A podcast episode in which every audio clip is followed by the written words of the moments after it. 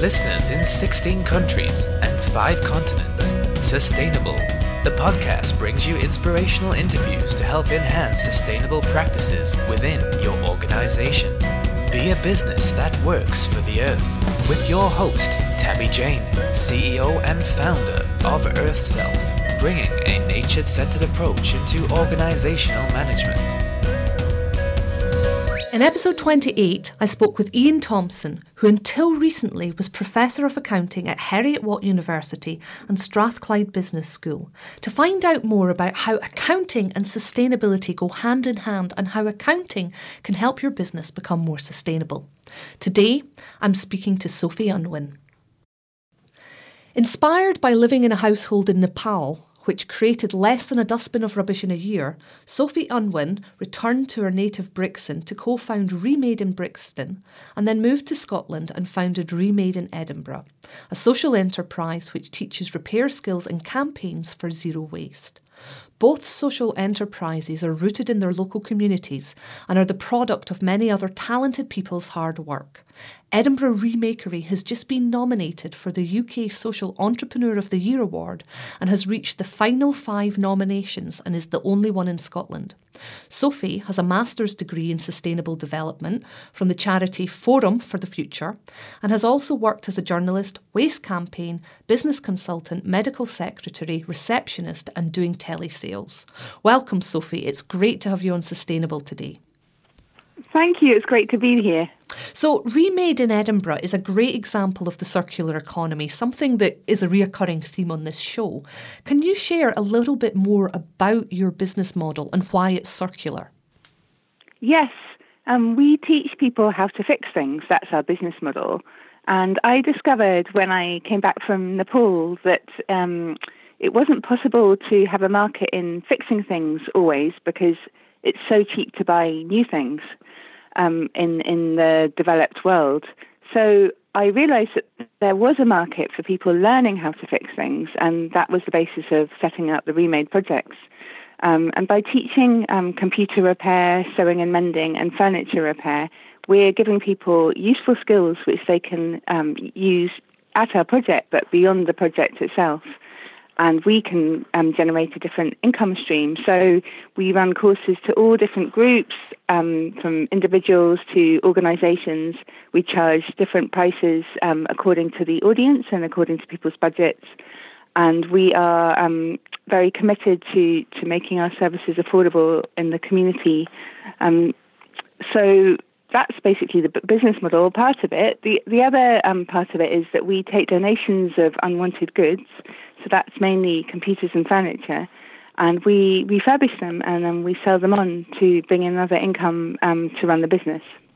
Wow, that is fantastic. So I mean, just just for me to to fully understand this, you're teaching people a skill set that will go beyond whatever they're doing into their daily lives. It's allowing them to to continue using stuff that might otherwise be thrown away. And you're also actually taking stuff that would be thrown away and refurbishing it so that you can then get it out and have it continuing in the economy. Absolutely. And we find that often people have an experience with, um, for example, a laptop where they will go to a shop and they will say that it's not working and they'll want to get it fixed. But the price of fixing it is prohibitive. You know, it might be a hundred pounds or something, and then the um, the main message that they'll get is, "Why don't you upgrade and buy a new one?" So we're, we're challenging that narrative. We're challenging that logic and saying to people, well, hang on, let, let us help you have a look at it. You can book an appointment with us. Appointments start from £20. And often, often we find that it's something as simple as needing to clean the inside or, um, you know, just a really uh, a simple fix um, that will allow the, the um, computer to not only be fixed, but to last for another three or four years. And we've had a 99% success rate with our fixes. So it shows that, that most things are fixable. Um, most people don't need all the resources and, you know, the, upgrading computers gives you lots of extra uh, uh, software and lots of extra functionality, but often it's not functionality people need. So we really talk to people and find out what, what they need what, what they want to achieve with their equipment, and then we help them do that. Yeah. So I mean, is this the business model then? I mean, is is is the fact that you're doing this and you're completely reusing everything, is this part of why you've ended up being nominated for Social Entrepreneur of the Year award? Yes, absolutely. I think it's that we're doing something different. We're the first project of our kind in the UK. Um, so we're showing a different model and that this is a replicable model. So people are excited about that. We've got huge potential for helping local authorities that are cash strapped at the moment and need have huge targets to reduce their landfill waste. Um, and we have also shown that in terms of job creation, there's statistics which show that repair creates 10 times as many jobs as recycling. And we've gone from three jobs to 10 jobs in just the last year. Um, so we've shown a model that is innovative and replicable. And we've also had an impact already in Edinburgh. And I think people have seen in the five years that we've been running, we started up with uh, £60 in 2011, so we didn't have lots of resources behind us, and we've now got, you know, a, a, a, a successful business with, with 10, 10 members of staff people see, oh, this is actually something which works. And with the um, imperative of, of taking action on climate change, you know, we really do have to have green business models these days that people can get behind and get involved in and don't uh, depend on I- extracting resources and, and dumping them. It's, a, it's an outdated model that we need to um, we need to go out of pretty quickly. Yeah, yeah. And I mean, one of the things that I love there, you know, you're saying that with the repairs, the computer repairs, you've got a 99% success rate. You're showing that you can create, as what was it, 10 times as many jobs as recycling by going into repair. You've gone from this organisation of £60 in 2011, and in five years, you've got 10 members of staff. I mean, what other key successes have you had that show that this business model works? I think one of the other main successes we've had has been uh, our, our ability to create partnerships with other organisations. So we've got a partnership with the University of Edinburgh. We work closely with um, Edinburgh City Council, and we have a partnership with another charity called Chai, which works with homeless people and supplies the furniture to our shop. Um, so working collaboratively is, is really important because even though we, we've grown, we, we, we still ha- we still run a pretty tight ship. We don't have um, any spare spare cash, and we have to make everything, all the resources we have, go as far as they can.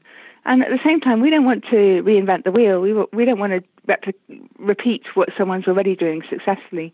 So by um, by kind of adding to what other organisations are do and finding ways that we can help them, uh, then we can create real success. And I think the best example I can give of that is our partnership with the um, the charity Chai that helps homeless people because by partnering with them, we help them retain two jobs that they were going to cut, delivering their furniture service.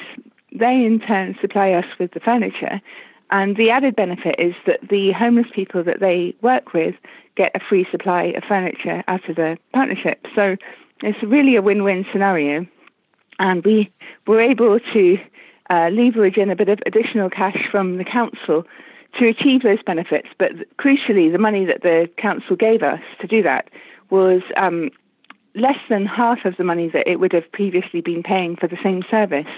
So everyone saw an efficiency gain, everyone saw a benefit, and the um, most importantly, the people who needed help were still getting helped at the end of the day. Yeah. And I mean, what I'm hearing you say there is this is such a creative way of approaching thing of getting the most out of the resources there because you've said, you know, this was half the original cost, but there's all these added benefits through the collaboration and the partnerships that you've developed where more members of the community, especially those who are traditionally socially excluded like the homeless, are able to receive benefits that can actually help them be part of the community. Yes, absolutely. And I think, you know, we've just had to stick our neck out and say this can be done, you know, because it's a time of um, budget cuts at the moment and um, everyone's watching watching the pennies and it's quite easy to, to meet a, a, a kind of attitude of, you know, it's too difficult. So, um, you know, I think being able to inspire people that, that, that it's not too difficult and that there are ways around, and, and also that we, you know, we must work together to find solutions, uh, you know, to the problems that will otherwise come and hit us much harder um, in, in a few years down the track. Um, and I, I, guess the other uh, thing I'd point to would be having the support of the local community has been absolutely crucial. So we opened up our new shop, the um, Edinburgh Remakery, in May this year, which has been fantastic, and we've had a great response to that. But we couldn't have done it with, without all the volunteers that helped with the build and converted an old bank branch into a, a kind of operating shop where the um, the till is made out of old pallets, for example, and the workbenches are made out of fire doors that were donated from local businesses. So having having the community really get behind the idea because they see that it's not just a practical project, but it's it's actually a voice for change and for um, a, a kind of campaigning for things to be different. So to move away from blaming people from from not doing enough to saying, you know, if, if we don't have the resources, if we don't have the facilities and services available for people to behave differently, they can't behave differently. So what we're not looking for is we're not saying it has to be behaviour change. We're saying it has to be culture change. We need to change the whole way we structure things to make it possible for people to repair rather than to making it the, the last resort. Let's make it the first resort. Yeah. So then what is the big vision for Remade in Edinburgh then?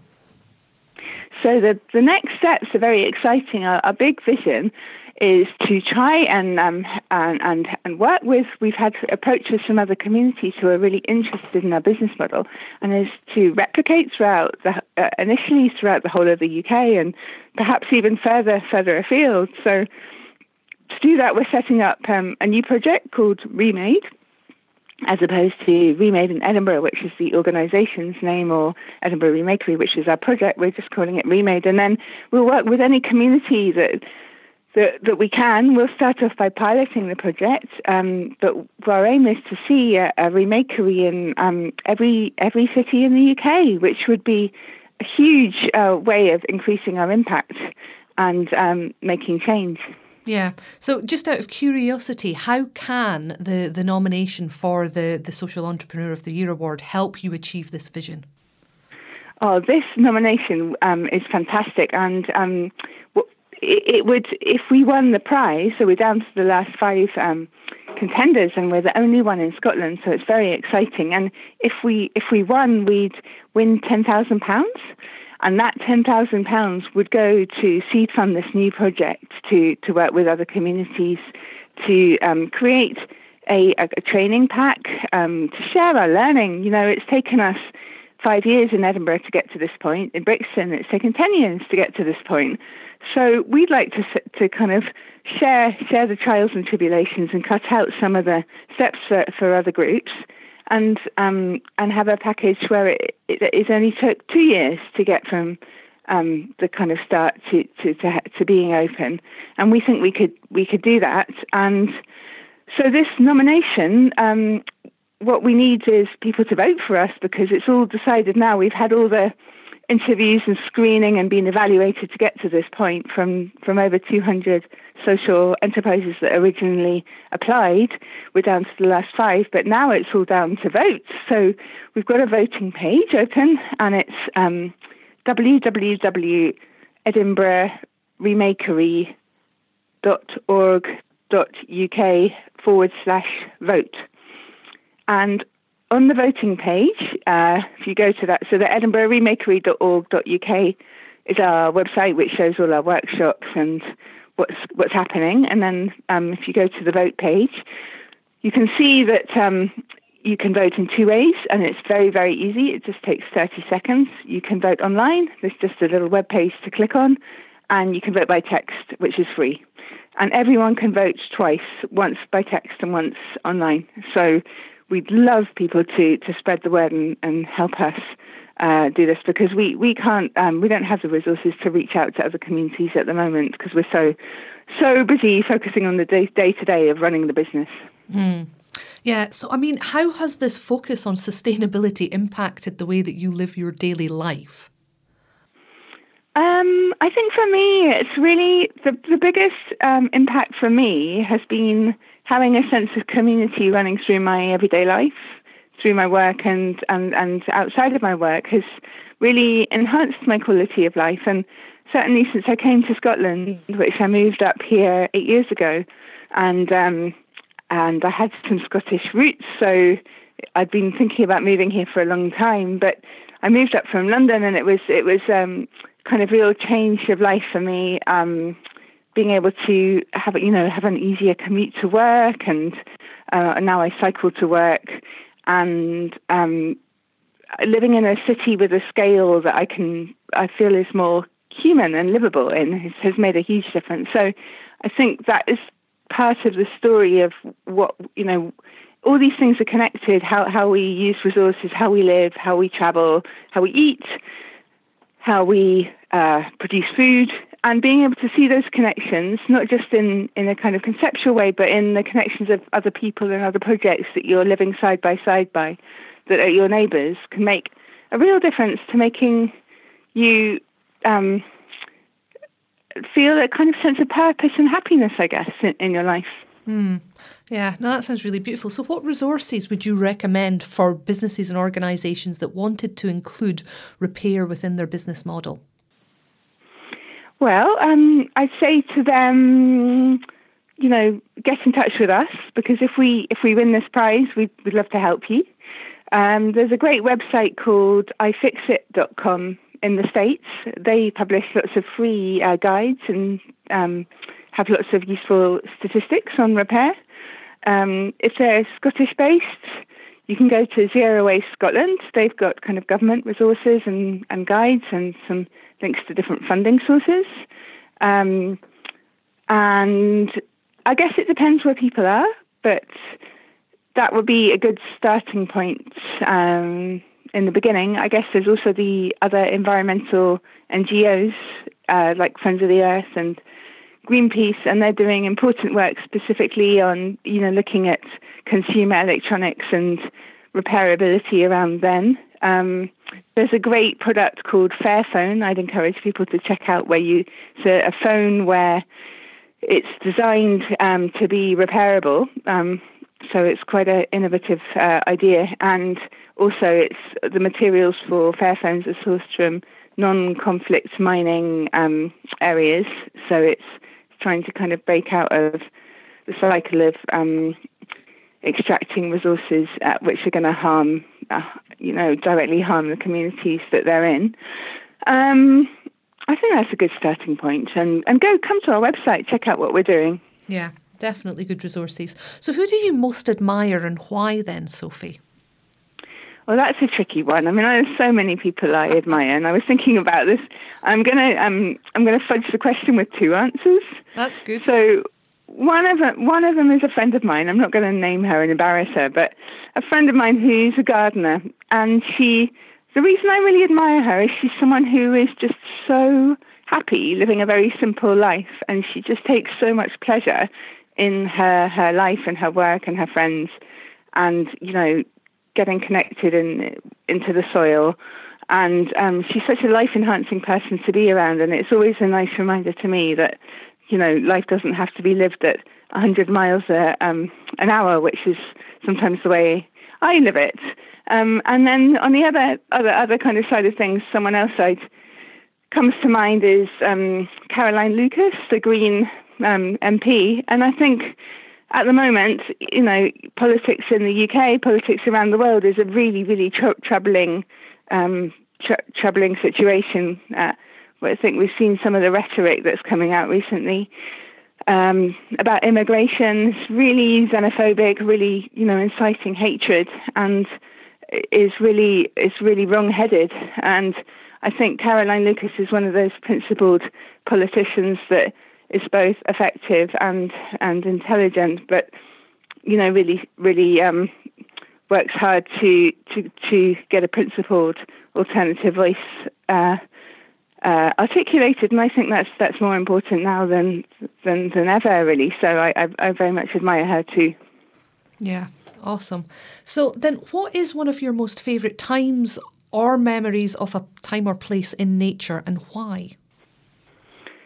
So um, I have very, very fond memories of my time in Nepal. Um, that was really what inspired Remade, and I, I was very lucky because I'd gone out as a volunteer and I was living in a rural community there in the east of the country, so quite remote. And it was uh, working in a school. I was a volunteer teacher in a school, and it was set in the middle of a um, pine forest, which was set in the middle of a tea plantation, which was really, really stunning. And there was kind of cardamom plants and um, lots of different uh, uh, beautiful um, forestation. And we were kind of about 6,000 feet high. So we were in the middle hill. So on a clear day, we could see up to um, and we could also see down to the, the plains because um, a lot of Nepal is actually very tropical, which um, so half, half half of the country is kind of in the plains. So we had this as an incredible, beautiful place to live, and for me, it really kind of brought home what uh, what it's what what life is about, and what how how nature and um, nature is, is such an important part of our lives, and we, we just take it for granted at, at our at our peril. You know, I'd gone out to Nepal thinking I was going to help people, I was going to bring something, but I felt that it's a cliche, but I felt I learned a lot more than I I gave. And one of the things that I benefited from was living in this, this stunningly beautiful place and and living in a in a tight knit community where where resources got shared and reused and repaired much more than they had done um, where I'd come from in, in, in my kind of suburban um, home in London where I grew up. Mm. So I mean, the next question is kind of it's, it's it's it's almost I'm asking the question and I know the answer because how have experiences like this influenced and impacted your own commitment to sustainability? So I, guess you know, in, in your life, all your experiences impact you, and you can never work out exactly what is cause and what is effect. And um, I think growing up, I you know, I had um, one of the things that impacted me the most was um, seeing my dad, who was really unhappy in his job, and he he died early. He he had a heart attack and he had cancer, and he died when he was 54, which was really tragic. And it, I think that really, you know, woke me up to the fact that life is short, and if you if you can't find kind of meaning in your day to day life, then then you're you're kind of missing out. Really, you know, it's not about having a life that you want to escape so that you can go on holiday, and which I think is the kind of almost prevailing logic of consumerism. It's about um, really finding meaning in the day to day. So that's probably the most kind of um, impactful event in my life. And the time in Nepal was very important to me because it showed me that there there are alternatives and that you know um, there's so much there's so much to learn in the in the world and education isn't just about what we learn in books and going down a kind of extremely academic model. It's about learning um, practical skills and learning values and um, I, I had quite a kind of traditional academic education, and for me, it was a real revelation to start learning things like how to fix a stove or, you know, learn DIY. And I think that that kind of more balanced model of education is is really, really, um, really enjoyable and really healthy, and something that I'd love to share with others.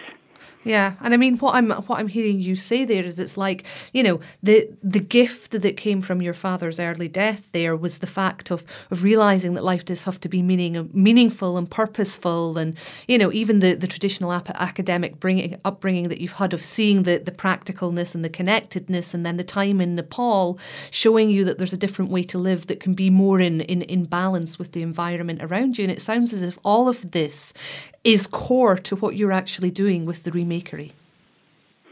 Well, yeah, I think so. I do, I do, I do think so. And I mean, nothing's nothing's perfect, and and you know, I I struggle sometimes to find balance with everything myself. So, um, I I don't think I would ever want to say, you know, I found the I found the the way that other people um, should necessarily f- follow personally. But I do think that there's a sense for me of like living living your values is is something which um, is very is very nourishing, and and I've seen that also in the team of people that I work with who are fantastic. You know, I get I get all the spotlight myself, but it's it's the whole team that makes this work, and what they bring to to their work is a sense of kind of passion and commitment and enthusiasm of being part of something bigger than than all of us individually, and I think that that sense of being part of something and being part of the community and creating something together is is um, very motivating and enjoyable. Yeah. So if, if people have been inspired by your vision and your story, um, how best can they help support you? And let's just go back and recover, I suppose, the especially the social awards. Oh yeah, well, thank you. Um, we would absolutely be so grateful if people could spread the word about this this award nomination because we think we need to get 10,000 votes to win. So that's that's quite a tall order, and the voting runs until the 28th of October. So we've only got a few weeks left. Um, as I say, everyone has got two votes, but if you could go to the uh, if people could go to the the web page, which I'll give you again, it's www.edinburghremakery.com www.org.uk forward slash vote. Um, it's all the information is on that page. It's dead simple. There's a little um, short one minute video that you can watch about the project there.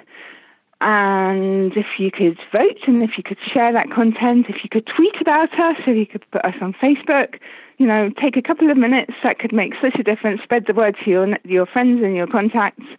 Um, we're up against some other great projects, but we're the only we're the only environmental one, we're the only Scottish one, and I think our, because of our plans, which are to replicate, we could make the money go such a long way. You know, rather than spending it on on, for example, you know, buying something for the shop, which would be used once by by seed funding an organisation that could kind of make this idea get spread throughout the whole country um, I think people could be part in, in creating a real a real change. So we'd love people to vote for us.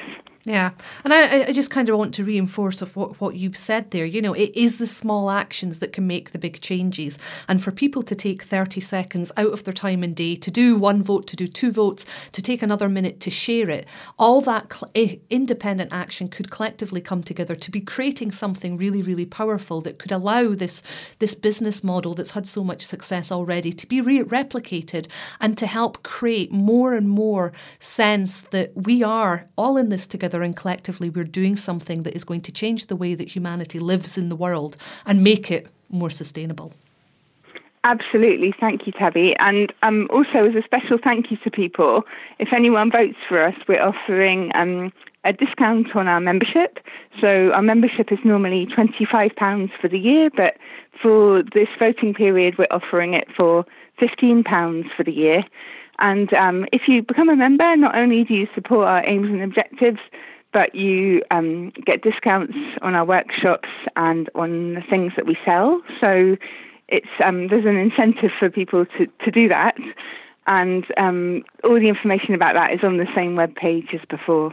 Brilliant. I love that. So, you know, give give give some of your time and get so much back. That's beautiful. Thank you so much for being on the show today. Thanks for having me. It's been a pleasure. If Sophie's time in Nepal has inspired you to get outside, find out more about how to deepen your connection to nature at www.thenatureprocess.co. Or if you want to bring nature into your organisation, check out EarthSelf at www.earthself.org. And as always, if you or someone you know would make a great guest on Sustainable, please do get in touch. Enjoyed today's episode? It only takes a few seconds to share with a friend or colleague.